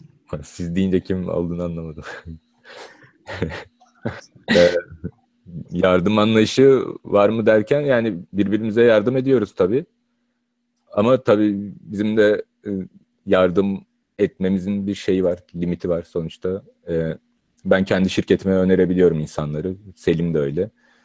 Veya işte burada birisi bize e, mühendis aradığını söylediğinde bunu tabii kendi etrafımıza yayabiliyoruz. İşte Türkiye'den birinin gelmesi de bizi tabii ki mutlu ediyor. İşte kendi ülkemizdeki arkadaşlarımıza yardım etmek bizim için yani mutluluk kaynağı oluyor tabii. Ama dediğim gibi elimizden gel, gelebildiğince yardım edebiliyoruz. Onun dışında yani bilmiyorum Selim ne diyebilir. Yani çok katılıyorum ya ben de elim benden bana ulaşan herkese elimden geldiğince yardımcı olmaya çalışıyorum, iletiyorum CV'lerini. Ee, yani sohbet edip etmek isteyen, nasıl hazırlanayım diye soru sormak isteyenlere de elimizden geldiğince cevap vermeye çalışıyoruz. Ama dediğim gibi yani çok yani gerçekten biz mülakattan sonra Sami onların elinde. Ee, yani çok bu arada e, çok ekstra diyeceğim bir şey yok. Bu arada soru yani pardon bölüyorum bununla alakalı bir şey yoksa başka şey geçeceğim. Dün bir arkadaş dediğim gibi en erken soruyu yollayan arkadaşın sorularını unutmuşuz. Onlara cevap verin istiyorsanız. İlk o yollamıştı çünkü soruları. Yani bir iki gün önceden dün yollamıştı. Bu arada başka ekleyeceğiniz bir soru veya bu konuda. Bu konuda dediğim gibi benim de çok diyeceğim bir şey yok. Yani elimizden geleni yapıyoruz ama genelde kişinin kendisinde bitiyor.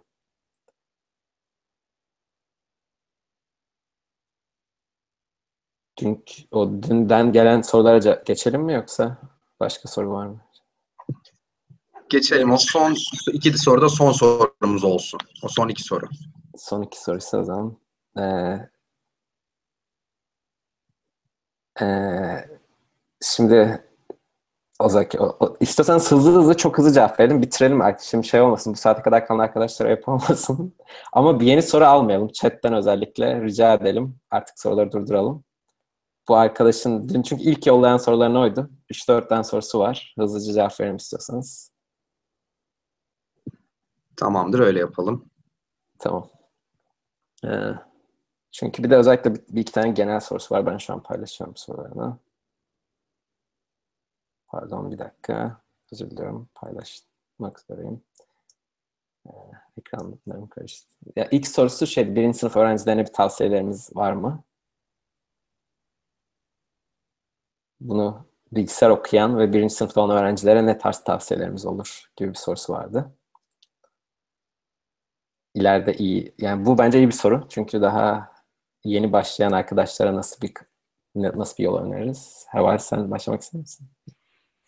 Olur tabii ki. Ee, birinci sınıflar genelde aslında bütün üniversitelerde benim bildiğimde yani bildiğim kadarıyla az buçuk birazcık daha aslında genel işte matematikten, fizikten, kimyadan alınan dersler birazcık daha aslında bilgisayara girişi ikinci sınıfa erteliyorlar. Ee, benim önerim sizin bu derslere, hani giriş seviyesine verilen derslere ve yan derslere özellikle ilgi göstermeniz, not ortalamanızı yüksek tutmaya çalışmanız. Bu bayağı önemli. İlk senenin kıymetini daha sonra daha iyi anlayacaksınız. Biraz derslerinize önem vermeniz. Özellikle dediğim gibi bilgisayar derslerinin de sizin altyapınıza çok katkı sağlayacak şeyler anlatılıyor. Bunları önemli. Birazcık daha kendiniz sadece ödevler ve dersler dışında uğraşabiliyorsanız, vakit yaratabiliyorsanız, kendiniz ufak tefek projeler. Yani çok basit bir oyun yazın mesela.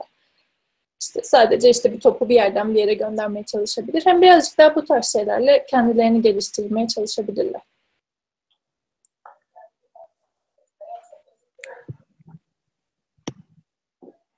Ben de katılıyorum dediklerine. Bu arada sorunun orijinalini de buldum. Onu da paylaşayım istiyorsanız. Ee, orada genel olarak yani hem bunu sormuş bilgisayar mühendisliğinde geliştirme açısından hem de e, yüksek lisansı yurt dışına hedeflediğini de belirtmiş.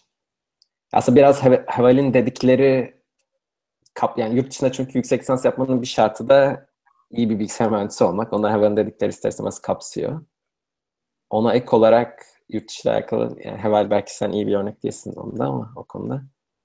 Ee, Önder sen yani e, o dediklerinizin dışında başka diyebileceğim işte staj e, zorunlu stajınız yoksa staj yapmaya özen gösterin yaz tatillerinde. E, bir de birinci sınıf için özellikle e, üniversiteye girdiğinizde tam bilmiyorsunuz ne, neyin içine girdiğinizi. Tam bilgisayar okumak istiyorum diyorsun. Ondan sonra başlıyorsun okumaya ama gerçekten onun ne olduğunu ancak birinci senenin ortasında sonuna doğru görmeye başlıyorsun. Birinci senenin sonunda bence insan artık karar verebiliyor. Sabancı'da farklı bir durum var. Sabancı'yı e, kenara ayırarak konuşuyorum. Diğer üniversitelerde işte herkes başından beri bildiği için bilgisayar okuyacağını e, ve bilgisayar bilimleri veya bilgisayar mühendislik programı doğrultusunda dersler aldığı için birinci senenin sonunda ben gerçekten bilgisayar okumak istiyor muyum, istemiyor muyum e, kararına varabiliyor. Bence o kararı alabilmek önemli. Eğer istemiyorsan bilgisayar okumayı, hayatının geri kalanını ona göre planlaman lazım benim görüşüm. Ben öyle yaptım. Yani bilgisayar okumak istemiyorum değil ama sadece bilgisayar okumak istemiyorum şeklinde bir karar verip öyle devam etmiştim. Birinci sınıfta okuyan bir insana vereceğim tavsiye bu olur. Yani gerçekten yapmak istediğin şey bu mu değil mi? Bunu e, ölç, tart. Ondan sonra kararını hayatın geri kalanıyla ilgili e, birinci senenin sonunda ver derim. Teşekkürler Önder Bey. Selim Bey bir şey eklemek ister misiniz? Ben de çok katılıyorum dediği gibi yani e, önce çok bunu daha önce deneme yayınımızda da çok benzer bir soru gelmişti orada söylemiştim. Çok kliş olacak ama hani gerçekten çalışmak, iyi öğrenci olmak vesaire gibi çok çok standart şeyler hayatta işinize yarıyor. Ee, çok yani bu okula, bu şirketlerin birçoğu yaz yani bir de öğrenecek sadece aslında ne öğrendiğinizden, okulda öğrendiklerinizden, mülakata girmenizden öte onun disiplini vermesi açısından ne bileyim bir belli bir zaman deadline'a çalışma açısından vesaire çok değerli beceriler kazandırıyor. Onun dışında çok yani okullarına odaklanmaları ama Önder'in dediği gibi de ya da Heval'in işte yani yan bir proje ilgi alanları çerçevesinde yapmaları, iyi bir staj bulmaya çalışmaları çok arttı. Bir de ben şimdiki aklım olsaydı e, kesinlikle yurt dışındaki şirketlerde çalışan insanlarla iletişime geçmeye çalışırdım. E, o dönem hiç böyle yani böyle bir vizyonum da yoktu. Böyle bir hayalim de yoktu. Çünkü olup olamayacağı konusunda hiçbir bilgim vesairem yoktu. Biraz da aslında bu dernekle vesaire yapmaya çalıştığımızda bu. Hani daha erkenden bu tarz sorular olanların sorularına cevap vermeye çalışmak. O arkadaş bu yayını izliyorsa zaten açıkçası doğru bir şey de yapıyor bence. Ne kadar farklı kişiden e, görüş alırsanız, tavsiye alırsanız o kadar iyi oluyor. Bu arada 3-4 tane soru istiyorsanız birer ikişer dakikayla cevap verip kapatalım artık. Ben de uçağa yetişeceğim bu arada özür dilerim ama çok bencilce olacak belki ama ee, varsa. Bir de yoruldu özellikle Sabancı'dan arkadaşlar. Hemen ben o zaman hemen paylaşıyorum. 2-3 tane soru var. Ee, hızlıca cevap verelim. Kimsenin şey olmasın. Selim hocam, hocam e, geçen ses Sizin refer, referans sayesinde Palantir'de 10 site'a katılmıştım. Teşekkürler. 10 site ve sonrasındaki iki mülakat sonrasında red aldım. Red sonrasında tekrar başvursam şansım olur mu demiş anonim olarak. Ya, bu soru, şimdi Palantir belki bir örnek ama genel olarak 6 ile 9 ayla 12 ay sonrası tekrar şirketten mülakat yapıyor. Ee, ama tabii ki iyi hazırlanın. Yani ilk mülakattaki e, neyin kötü gittiğini iyi analiz edin. Bu arkadaş kim bilmiyorum açıkçası. İsmini yazsamış ya da bana tekrar mail atabilir spesifik tavsiye için. Ee, tabii ki şansını denesin. Başka yani ben tabii şu an Palantir'de çalışıyorum. Hepiniz Palantir'e başvurun. Ama başka şirketlerde şansınızı deneyin. Bilmiyorum yani bu yeniden başvurma konusunda heval öndersin. Dersin. Aynı yani aynı 6-9 ay sonrasında tekrar başvurabiliyorsun diye biliyorum. Okey. Sıradaki soruya geçelim o zaman. Hızlan. Teşekkürler. Avrupa için iş başvurusu yaparken hangi şirketleri ve neleri göz önünde tutmalıyız? Ee, aynı zamanda İngilizce dışında gideceğimiz ülkenin de dilini bilmemiz gerekir mi demiş anonim olarak. Önder Bey bu konuda ne düşünüyorsunuz? Yani hiç Avrupa'da çalışmadım. Bilmiyorum. Ben de çalışmam dedim ama ben bir şekilde mesela bizim şirket özellikle müşteri ile iletişim içinde olduğunuz şirketlerde dil bilmek bir ölçü avantajı olabiliyor. Yani e, bizde mesela özellikle Almanca, Fransızca bilen insanlara ekstra aranıyor bu aralar. İngilizcenin yanında. Ama yazılım alanında müşteriyle iletişiminizin düşük olduğu rollerde çok ben bugüne kadar bir dezavantajını görmedim. Başka bir yabancı dil bilmemenin. Başka Heval senin sizin şirket açısından bir şey var mı? Yani kendi dilini aslında birazcık daha şehre bağlı bir olay bu. Hani çok daha lokal bir yerde iş bulduysanız hani ufak bir şehirde belki birazcık daha e, iç iletişim için kullanılıyorsa dil ihtiyaç duyulabilir ama onun dışında genelde büyük şehirlerde, büyük firmalarda çok böyle bir dil bilme ihtiyacı duyulmadığını düşünüyorum. Teşekkür ederiz. Son sorumuzu alalım istiyorsanız ve bitirelim. Son bir e, sorun. paylaşalım o zaman. Geliyor. Selamlar. Yurt dışında çalışabilmek için neler yapmak gerekiyor acaba? Ben Ahmet Yesevi'de uzaktan eğitim bilgi e, bilgisayar mühendisliği okuyorum. Ve o meşhur soru hangi program dilini tavsiye edersiniz? Tek amacım yurt dışı. A. Raskolnikov adında bir arkadaşımız sormuş. Ee, Önder Bey sizle başlayalım isterseniz. Yani yurt dışında çalışmak için tekrarlamak gerekirse en kolay yol master yapmak, doktora yapmak. Ee, sonrasında da e, OPT dediğimiz çalışma izni alıp iş arayıp iş bulup çalışmaya başlamak. Onun dışında Türkiye'den başvurup referral yolu, yoluyla e, mülakat e, kovalamak ikinci bir yol. Biraz daha zor olan meşakkatli bir yol. Üçüncü yolda hiçbir referral olmadan doğrudan kendine güvenerek başvurmak. Bu bir, bayağı zor bir yöntem ama bu da mümkün olan bir yol. Ee, programlama dili olarak e, Oracle'da çalıştığım için Java diyeceğim. Tabii başka bir şey diyemiyorum. Bu da mümkün olan bir yol. Ee, programlama dili olarak e, Oracle'da çalıştığım için Java diyeceğim. Tabii başka bir şey diyemiyorum. Bu arada gerçekten başka bir dilden bahsetmem mümkün değil.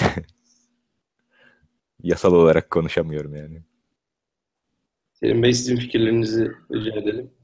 Yani bence dil yurt dışı için dediğimiz gibi aynı şeyleri söyledik. Ben sadece soruda tek amacım yurt dışı kısmı öyle olmasa daha iyi olur açıkçası. Kendi tercihi tabii ama e, yani bakış açısı olarak hani yurt dışı olsun da ne olursa olsun çok zor yani bilmiyorum psikolojik olarak da onu baskı altına tutan bir bakış açısı olur bence. E, yani şu, Türkiye'de de iyi işler yapılıyor. İnşallah daha iyi işler de yapılır gelecekte.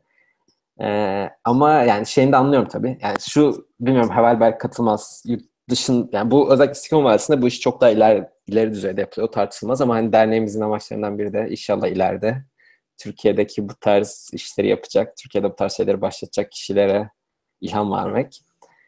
Ee, onun dışında önerilen dediklerinin hepsine katılıyorum. Dil olarak bence çok da önemli değil hangi dil tercih ettiği. Ben C++'da öğrenmiştim. Ben ilk 19 yani 20 yaşında üniversite 2'de kod yazdım. O zaman kadar hiç kod yazmamıştım hayatımda. İlk C++'la başladım.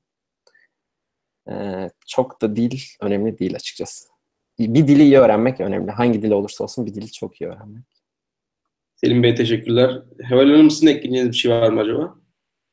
Ee, pek yok aslında. Biraz Selim'e laf atasım var ama yani şey aslında Selim o şey anlamında katılıyorum. Yani tabii ki de iş baktığın zaman yani şöyle bir gerçek var. Amerika'ya belki özellikle dünyanın her yanından kendini geliştirilmiş mühendisler bakıyor. Dolayısıyla yani orada çıkan işlerin kalitesinin birazcık daha belki inovatif anlamda daha yüksek olmasını bekliyoruz. Ama Türkiye'de de güzel işler yapılıyor.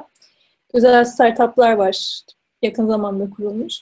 Belki bu arkadaş birazcık oralara da bakabilir. Dil açısından da aslında dili sadece öğrenmek değil, hani amacın ne, ne üstüne çalışmak istiyorsun? Bunda insanlar genel olarak hangi dilleri tercih ediyor? Biraz onlara baksa daha iyi olabilir. Bu arada arkadaş bana demiş ki eğer Türkiye'de de işler yapılıyorsa buyurun siz de gelin. ee, yani tabii doğru bir noktaya parmak basmış. Hadi şey açısından e, niye tercih etmiyoruz? Yani e, çok e, biz daha işler yapılsın diye açıkçası bu derneği de kurduk. Amacımız da biraz o. Uzun vadede ben kendi adıma dönmek istiyorum. Ee, ama hani döndüğümüzde yani daha bilişim sektör daha iyi bir konumda olsun istiyoruz. Yani şu an baktığınızda mesela dünyada San Francisco, New York'tan sonra üçüncü en fazla startup'ın olduğu il Tel Aviv. Ee, yani hani İsrail bunu yapıyorsa, İsrail'in coğrafi konumu şey 8-9 milyon nüfusla yani Türkiye'de olmaması için çok da bir neden yok. Yani bu inisiyatif, bu sinerji yaratılırsa olabilir bence. Arkadaşlarım cevap oluyor mu sorularına, yorumlarına ekleyebilir ama e, yani amacımız dediğim gibi ileride Türkiye'ye katkı sağlamak. Bu konularda en azından Türkiye'ye, insanların Türkiye'de kalmak istemelerine katkı sağlamak. Ee, sorularımız bitmiştir. Hepinize çok teşekkür ediyoruz. Öncelikle konuşmacılarımız ve dinleyenlerimize çok teşekkür ederiz bu görüşmeye katıldıkları için. Bir sonraki görüşmede görüşmek üzere diliyor. İyi akşamlar diliyoruz.